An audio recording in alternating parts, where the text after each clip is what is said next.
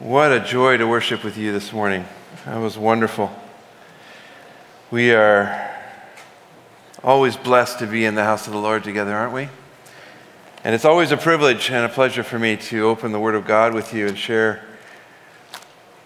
with you from God's Word. We're going to be continuing our series in the Gospel of John today. We're in John chapter 13. You might want to turn there. We'll get there in a minute. We're going to be talking about humility today. Humility is one of those characteristics that we, we highly value in others, don't we? I've never once had someone say to me, that, that person's just too humble. Can you be too humble? I don't think so. I've never had someone's humility annoy me, if it was true humility. But humility doesn't come naturally, at least not to me. Maybe you guys are all different, but I, I struggle with humility. I, I think I've struggled with it ever since I was little. I remember in grade school, elementary school, I guess you call it here, you know, the teacher would say, okay, everyone line up at the door, and I'd be part of that rush to be first in line, right? We want to be first. We want to be, we want to be the leader. We want to be recognized. I, I did. You know, I wanted to be popular in school. Anyone here wanted to be popular? I wanted to be good at sports. I was never good at sports, but I wanted to be. You know, you try, you, you wanted people to look at you and go, wow. You know, later on in my life, I got involved in music, and of course, that became a huge competition. Everyone's always judging you as to who's better than who, and I wanted people to recognize my talent and and praise me for it. I mean, I, I wasn't humble. I, I mean, I could go on and on. It would take longer than we have here today to share all of my shortcomings when it comes to humility. But the interesting thing is, I was taught from a very young age that I was supposed to be humble. Right? My parents, parents taught me, well, don't, don't be prideful, don't brag, don't boast. That's not appropriate. So I, I knew I knew I, I should be humble. Of course, that led to episodes of false humility. You know what false humility is, right? It's where you, you downplay your accomplishments, your abilities, etc. You try to appear humble. Why? So that people will compliment you on your humility. it's just a vicious circle of looking for people's praise. We value humility we appreciate it in others, but it's hard. I don't think it's just me. I think we probably all struggle with humility at, on some level. Some people are probably born more humble than others, but I think we all struggle. Why is that? Why do we feel like if we don't look out for ourselves, if we don't promote ourselves, nobody else is going to do it? Got to look out for number one, right? If you want to get ahead in the world, you got to do it for yourself. You got to promote yourself. We, we live in a world that expects that. It expects us to judge others, evaluate others, and ourselves. Right? See where, where, where do we fit in the fabric of society? What's your place? Where do you stand? And if you don't like your place, well, work harder, get another degree, do something to improve your status. Move up the ladder. It's the world we live in. Look at social media. We judge people on social media by how many likes they get. I mean, what is that? And yet we admire people that we have never met because they have a million followers. They must be something special, right? There's a million people following them. We're constantly pressured by society, by the world, to evaluate who we are and where we fit in the hierarchy of life. And then stay in our lane, know our place, or work to improve your standing. That's the world we live in. That's how the world thinks. That's what the world teaches us. But you won't be surprised, I'm sure, most of you here today, you won't be surprised to see that God expects something different from us. God wants us to have a different mindset, a different course of action, a different way that we behave from those that follow Jesus Christ. So let's look at today's text and see what God says about humility, especially as it relates to serving others. We're going to read the first 17 verses of John chapter 13. This is what the word of the Lord says. It was just before the Passover feast. Jesus knew that the time had come for him to leave this world and to go to the Father. Having loved his own who were in the world, he now showed them the full extent of his love. The evening meal was being served, and the devil had already prompted Judas Iscariot, son of Simon, to betray Jesus. Jesus knew that the Father had put all things under his power, and that he had come from God and was returning to God. So he got up from the meal, took off his outer clothing, and wrapped a towel around his waist. After that, he poured water into a basin and began to wash his disciples' feet, drying them with the towel that was wrapped around him. He came to Simon Peter, who said to him, Lord, are you going to wash my feet? Jesus replied, You do not realize now what I am doing, but later you will understand. No, said Peter, you shall never wash my feet. Jesus answered, Unless I wash you, you have no part with me. Then Lord, Simon Peter replied, Not just my feet, but my hands and my head as well. Jesus answered, A person who has had a bath needs only to wash his feet. His whole body is clean. And you are clean, though not every one of you, for he knew who was going to betray him. And that was why he said, Not everyone was clean. When he had finished washing their feet, he put on his clothes and returned to his place. Do you understand what I have done for you? He asked them. You call me teacher and Lord, and rightly so, for that is what I am. Now that I, your Lord and teacher, have washed your feet, you also should wash one another's feet. I have set you an example that you should do as I have done for you. I tell you the truth no servant is greater than his master, nor is the messenger greater than the one who sent him. Now that you know these things, you will be blessed if you do them. Let's pray together. Lord God, thank you for your word. Lord, thank you for the way you teach us and instruct us. And Lord, I pray that as we dig into this passage today, Lord, that you would speak to us through your Holy Spirit. Lord, make this text come alive for us today. Lord, you know each of us intimately. You know exactly what we need today. So, Lord, we submit ourselves to you. We open up our hearts to you and ask that you'll have your way with us as we study this passage together. In Jesus' name I pray. Amen. So, you've probably heard this passage many times before, right? This whole Jesus washing the disciples' feet thing is pretty famous pretty common to talk about. And, but I think it's important for us not to just wash over it. We're going to take some time and, and dig into what's going on here. First of all, it's important that we understand that this passage, the beginning of chapter 13, is the beginning of Jesus' final instructions to his disciples. It's his farewell address, if you will.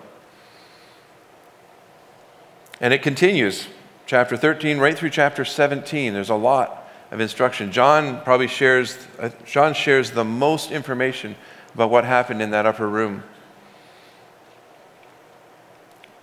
So Jesus is, has this chance to speak to his disciples for the last time.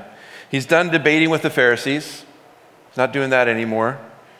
He's finished talking to the crowds and to the masses. Now he's focusing in on his closest followers, the disciples, 12 disciples, before he goes to the cross. Because he wants to prepare them for what is to come. It's also important we understand this is Thursday. Okay? This is the day before Good Friday. You know, we just celebrated that a couple weekends ago Good Friday, Easter Sunday. We all know what happened on Good Friday. This is the day before.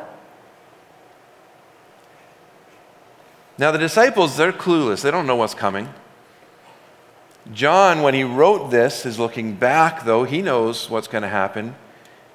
But most importantly, Jesus knew in the moment, at that meal on that Thursday, Jesus knows what is about to happen. He knows what's coming. It says he knew that the time had come for him to leave this world and go to the Father in verse 1. It's the first thing that's said. So, what does he do first?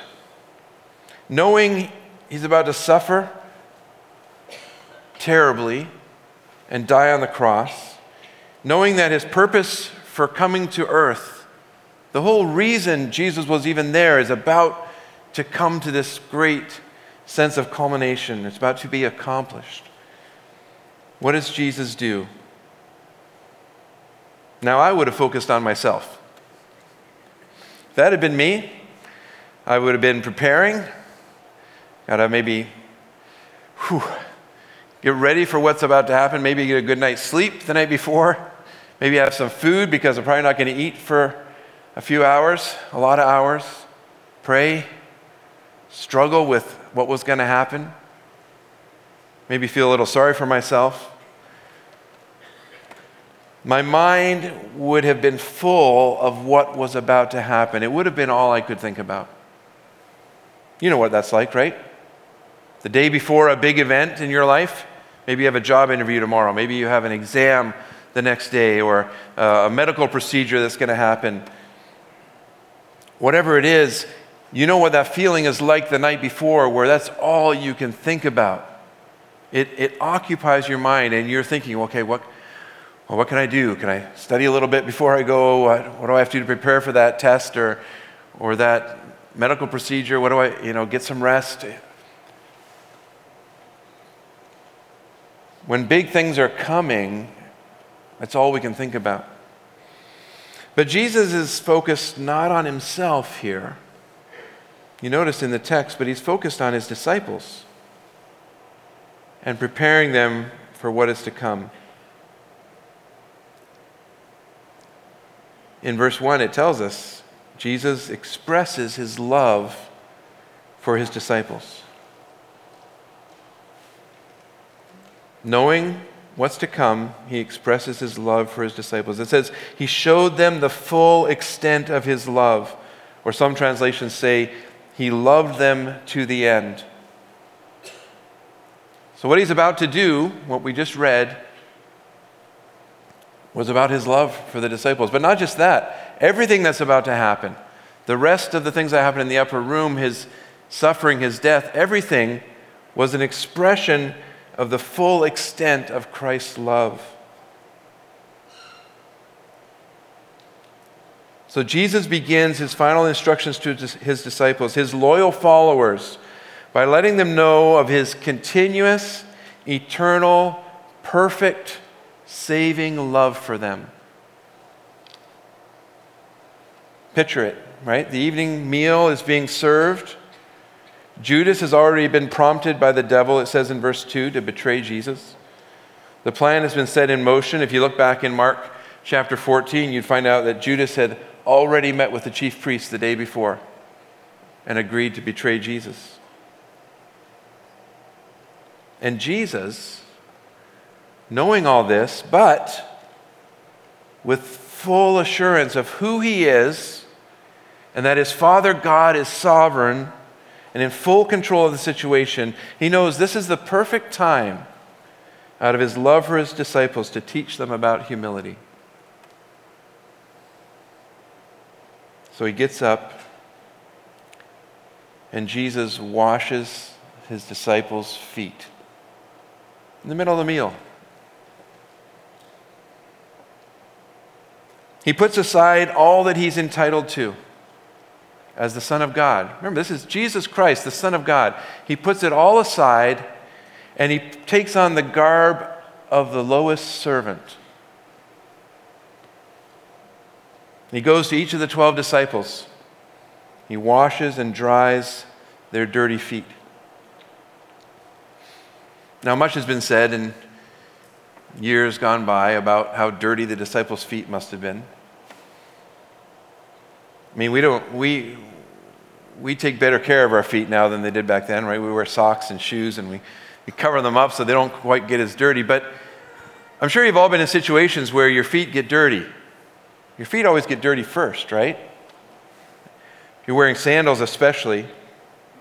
If you're walking around in the dirt like the disciples were, they didn't have paved roads or concrete sidewalks. They, everywhere they went was dust and dirt and mud if it rained, and you're wearing sandals. Your feet get really dirty.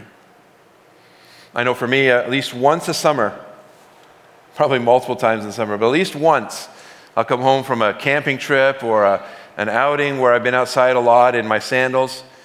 And you know, you take your sandals off and you know, you, you, you can see where the straps were.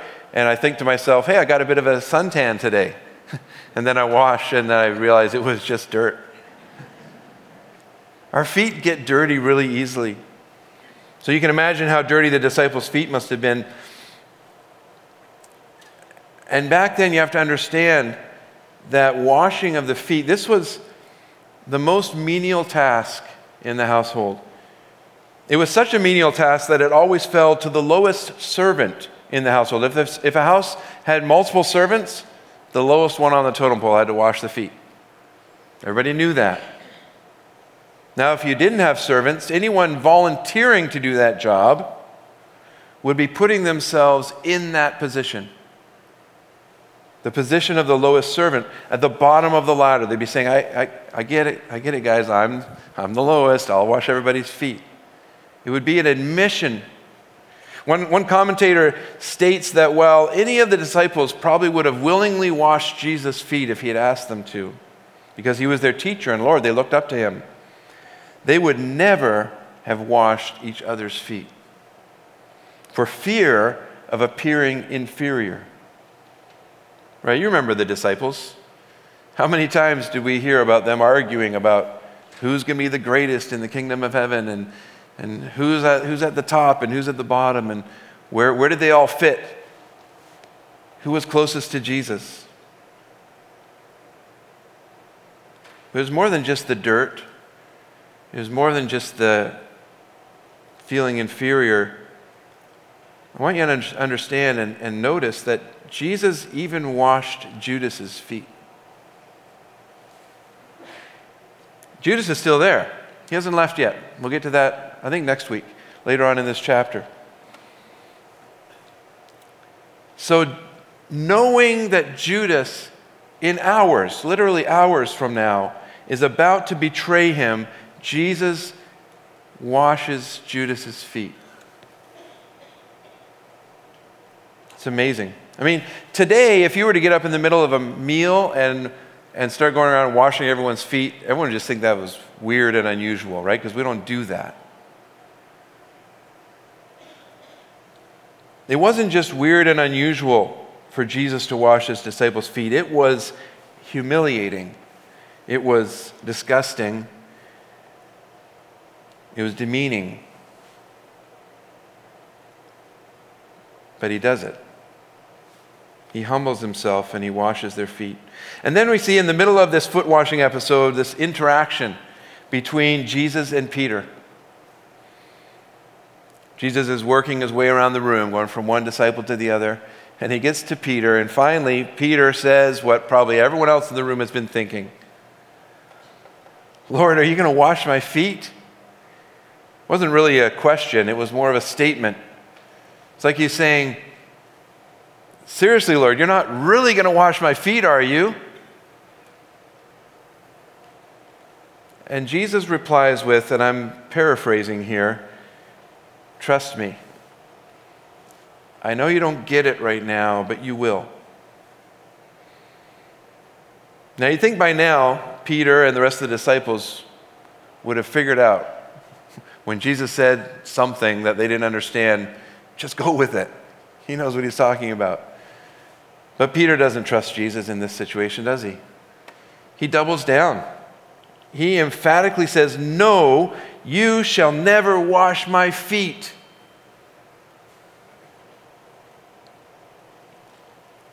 So Jesus says to him, and again I'm paraphrasing, Fine, have it your way, but then you can't be a part of me. Well, that just about breaks Peter's heart. That's not what he wanted. His refusal to have his feet washed had nothing to do with wanting to be separated from Jesus. He was trying to honor Jesus and, and keep Jesus at his place of honor, saying, You know, you're too good to wash my feet. So now, knowing what he knows, that not having his feet washed would mean a loss of communion or relationship with Jesus, Peter does an about face, right? And he says essentially, well, if, if washing my feet is good and, and builds our relationship, then I want more of that. Wash all of me, wash my head and my hands. Of course, Jesus answers with that phrase a person who has had a bath needs only to wash his feet. His whole body is clean, and you are clean though not every one of you, speaking of Judas. So, here in the middle of this episode of washing feet, Jesus teaches his disciples about justification and sanctification. He gives them a little mini lesson. It's like a little aside.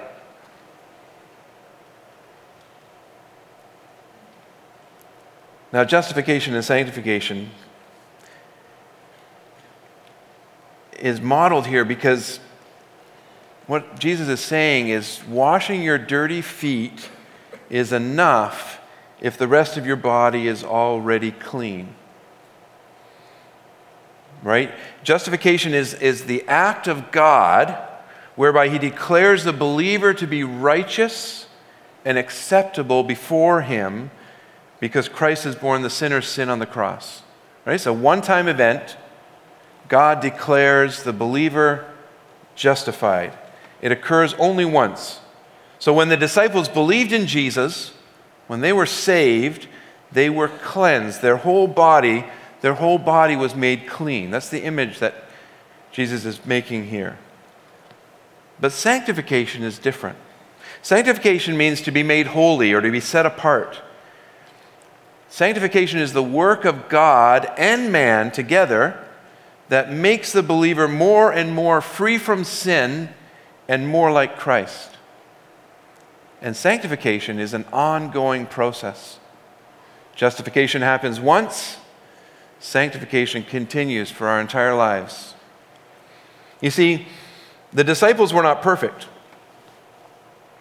As they walked those dirty roads, as they lived in the messiness of the world and life in general, their feet would get dirty. They would sin, is what Jesus was saying.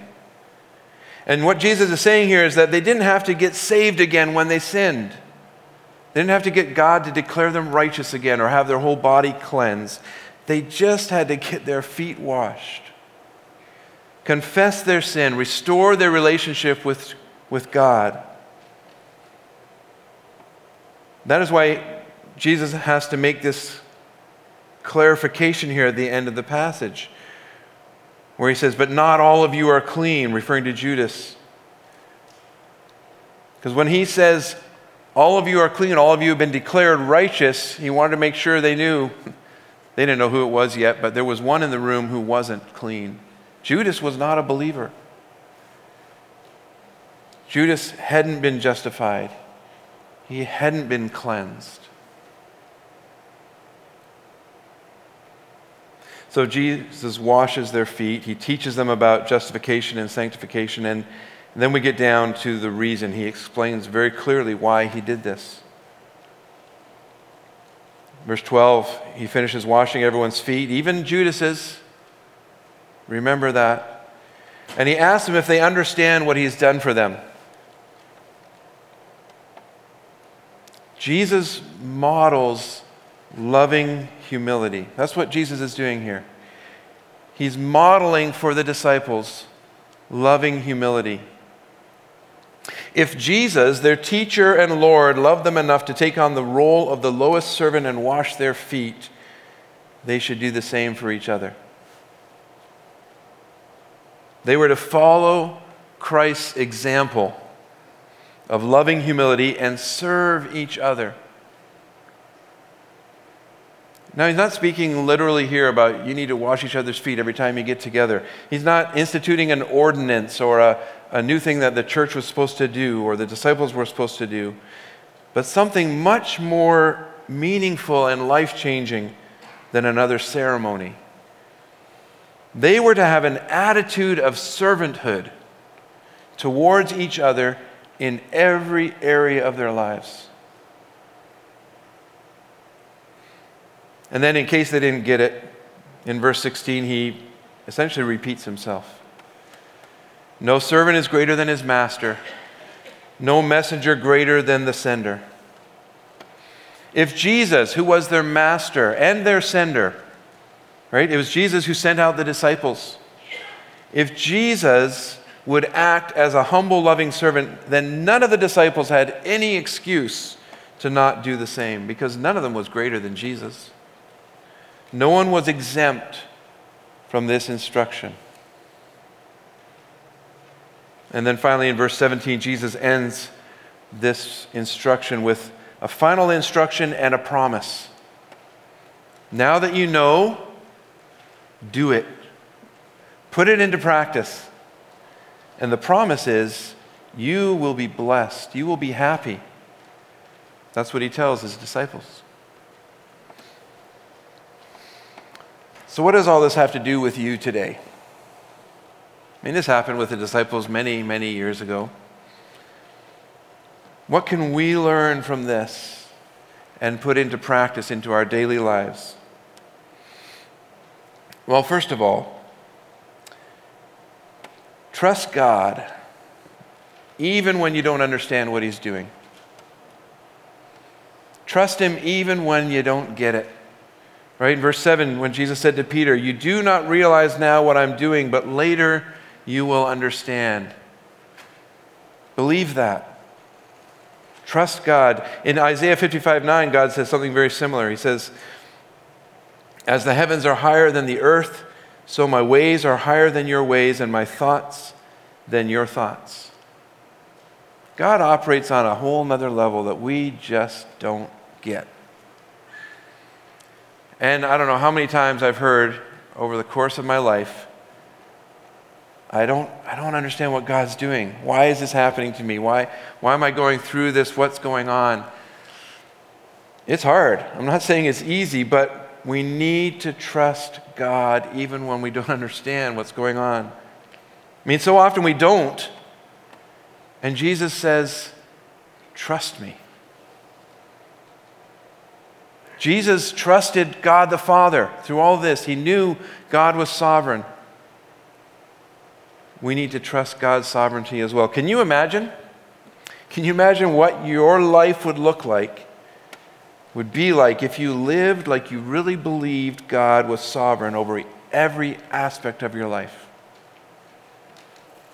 Can you imagine what your life would be, really be like if you totally trusted God with every detail? I mean, instead, we waste so much time and energy worrying about everything, trying to be in control of everything, tr- waiting in anxious anticipation of whatever's coming up next. I had to deal with that this week just preparing this message. You know, the doubts and the fears come about, oh, are you going to get it right? Are you going to say the right things? Are you know, people going to like the sermon? I, trust God. And God had to remind me this week Mark, it's not about you. You don't have all the answers. It's okay. Trust me. Trust God even when you don't understand. And then rest in the promise that you have the Holy Spirit living in you to teach you and to reveal everything God wants you to know in His perfect timing, right when you need to know it. So that's the first thing trust God even when you don't know. Secondly, keep your feet clean. Or maybe let Jesus wash your feet. If you're a believer, if God has saved you, you are already justified in the eyes of God, cleansed and purified. but you will sin. Sorry to break it to you, but you will sin. We all do. How do I know? 1 John 1 8. If we claim to be without sin, we deceive ourselves and the truth is not in us. So when you sin, confess it quickly. Keep short accounts with God. Take your sin to Jesus, repent, and restore your relationship with Him. Let Him wash your feet. You see, unrepented sin in our lives breaks and undermines our walk with the Lord. It makes it harder for us to hear from Him. Our, our communion and our walk with Him is, is just it's, it's broken, it's not working properly. So confess and let Jesus wash your feet. If we confess our sins, He is faithful and just and will forgive us our sins and purify us from all unrighteousness. 1 John 1 9.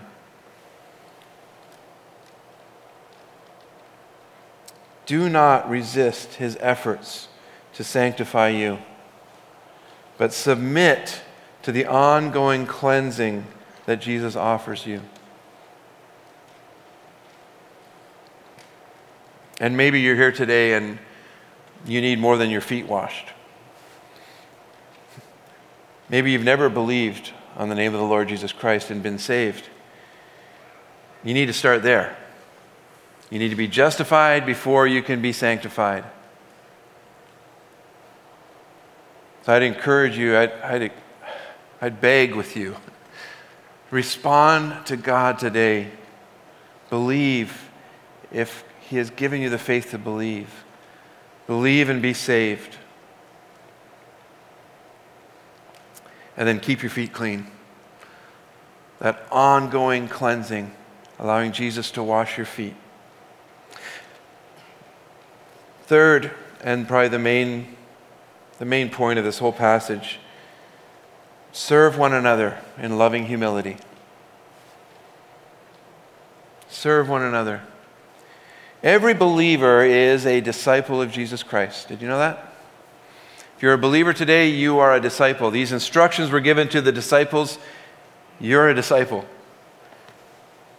So serve one another in loving humility. Jesus washed his disciples' feet as an example of how we should serve each other. That's why we build into our discipleship model an element of service, right? Here at Calvary Baptist Church, we have a model of 111, right? Attend one worship service, belong to one DC group, one small group, and serve in at least one area of ministry. Serving is essential to being a disciple of Jesus Christ, it's not optional. We have to serve each other. See, God knows, He knows us so well. He knows we have a propensity to judge each other and compare ourselves to each other and place different people in different boxes and on different levels and status. He knows we want others to think highly of us and we seek the praise of man all the time. We want to be important. It's basic human nature. So he gives us this instruction to encourage us to fight against that human desire. And out of obedience to God, humble ourselves with each other. We need to stop comparing, thinking like, like the world thinks, that there's some sort of hierarchy in this world, and we all need to know our place. There is no hierarchy when it comes to humbly serving each other. There isn't. And now, I'm not talking about ability here. I know God gives us different gifts. And some people can do this really well, and some people can do that really well. We all have our abilities, so do that. Do what God has enabled you to do. This is not about ability, though, this teaching. This is about availability. Be available and allow God to work in your life. And it might mean doing something that you think is beneath you, because we tend to think that, right? Well, because of my status and my training and my all that I've done, I, I that's a job for someone else to do. No, that's not the way we are to think.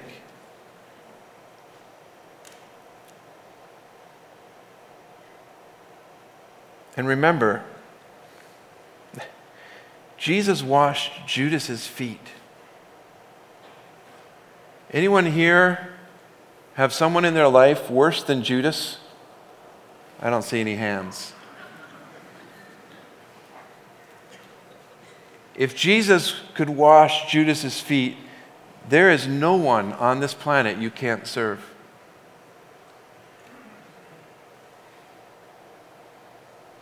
Certainly, we can humble ourselves and serve those maybe we don't get along with quite right, or that person we don't see eye to eye with, or, or that person we have an issue with, or we've got a past, you know, and uh, well, you do your thing, I'll do. No, no. Serve one another with loving humility. But humility is not just about serving others. There's one other point here. It's also about allowing others to serve you. Warren Wiersbe says this it takes humility and grace to serve others, but it also takes humility and grace to allow others to serve us. See, if we're going to serve each other like Jesus intended and instructed, we not only have to be humble enough to serve others, we have to be humble enough to allow others to serve us. Because pride gets in the way of both those things, right? Sometimes we think we're too good to do that job, and sometimes we don't want to appear like maybe we don't have it all together, or that we have needs, or that we are maybe weaker than we appear. So people offer to serve us, and we're like, no, no, no, I'm fine. I'm good. I got it. I got this. I'll be all right. That's just pride. We have to serve each other and we have to allow others to serve us. Don't rob people the joy of serving you. Don't take that away from them. And when you're thinking about serving, I mean, Jesus uses this example of washing people's feet because it was probably one of the most menial tasks he could think of in that day. It's not really a menial task for us today because we don't do that. So, what is for you?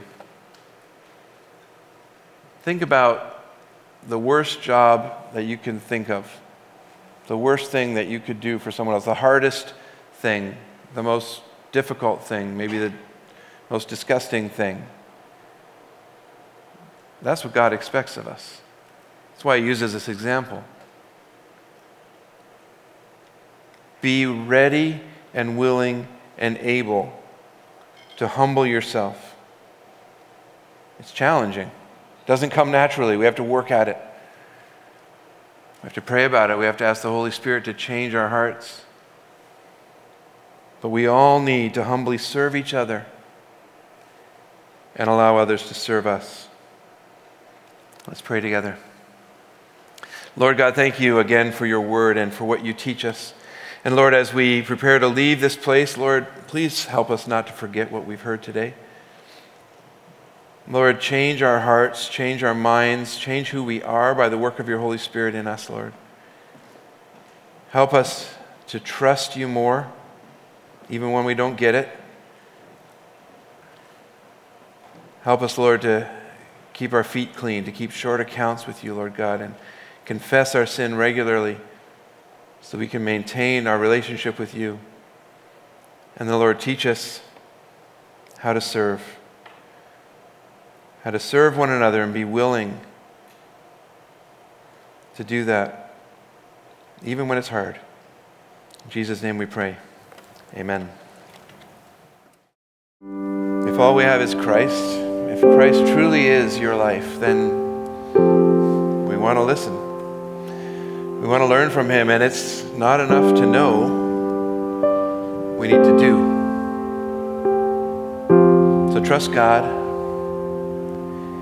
Keep your feet clean. Confess your sins. Serve each other with loving humility.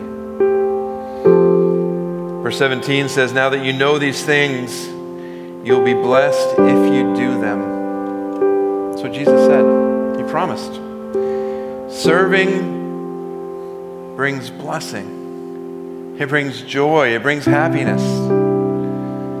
Joy is always tied to obedience, and happiness is always a byproduct of a life lived in the will of God.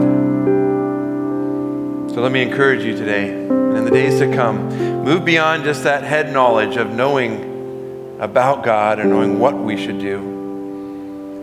Put this into practice starting today. If you have questions, if you want to talk to one of our pastors, we'll be at the front after the service and also in the connections room to your right as you go out into the foyer. We'd love to chat with you, to pray with you. And thank you for being here today, for choosing to be in the house of the Lord. Now go forth and serve with loving humility today. Have a wonderful day.